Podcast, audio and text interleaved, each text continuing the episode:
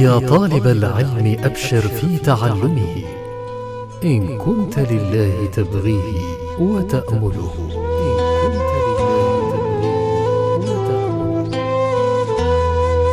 أنا ومعلمي. مبارك الكباسي وإدريس محمد. المادة من كتاب مهمات التوحيد. لفضيلة الشيخ عبد الرحمن بن جاسم الباكر.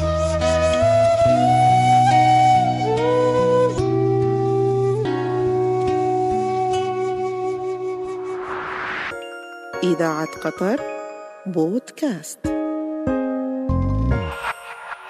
السلام عليكم ورحمة الله وبركاته يا معلمي. وعليكم السلام ورحمة الله تعالى وبركاته كيف حالك يا بني؟ بخير ولله الحمد ما دمت في صحبتك يا معلمي.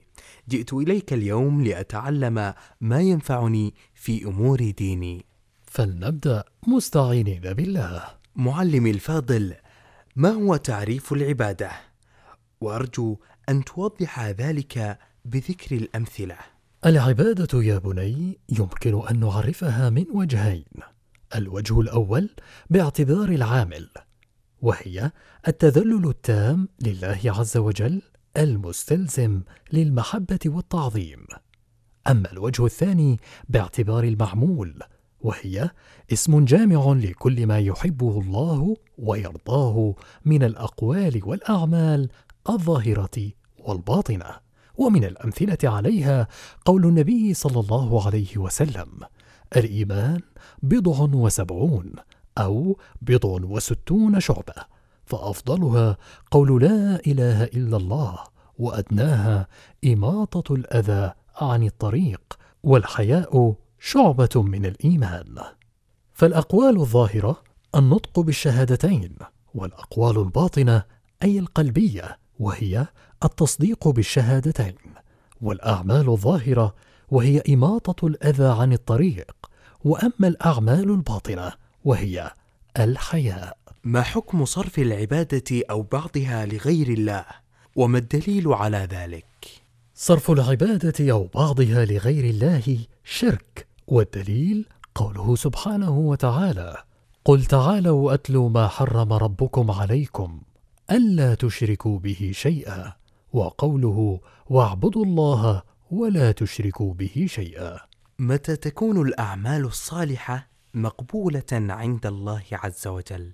الأعمال الصالحة يا بني تقبل عند الله عز وجل إذا توفر فيها شرطان الإخلاص فيها فلا بد أن يكون العمل خالصا لله وحده لا شريك له وموافقتها للشرع بأن يكون العمل موافقا للكتاب والسنة غير محدث قال الله عز وجل: ولقد بعثنا في كل أمة رسولا أن يعبدوا الله واجتنبوا الطاغوت.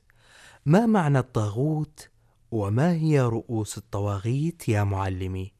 الطاغوت وهو ما تجاوز به العبد حده من معبود أو متبوع أو مطاع.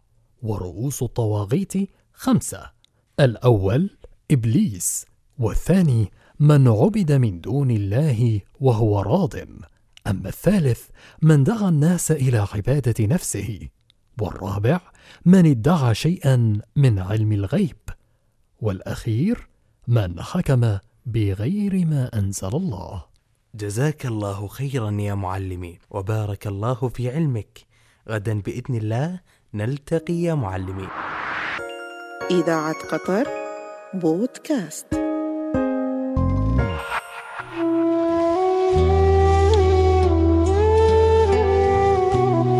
يا طالب العلم أبشر في تعلمه. إن كنت لله تبغيه وتأمله.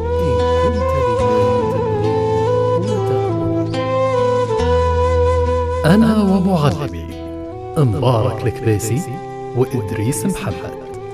المادة من كتاب مهمات التوحيد لفضيلة الشيخ عبد الرحمن بن جاسم الباكر.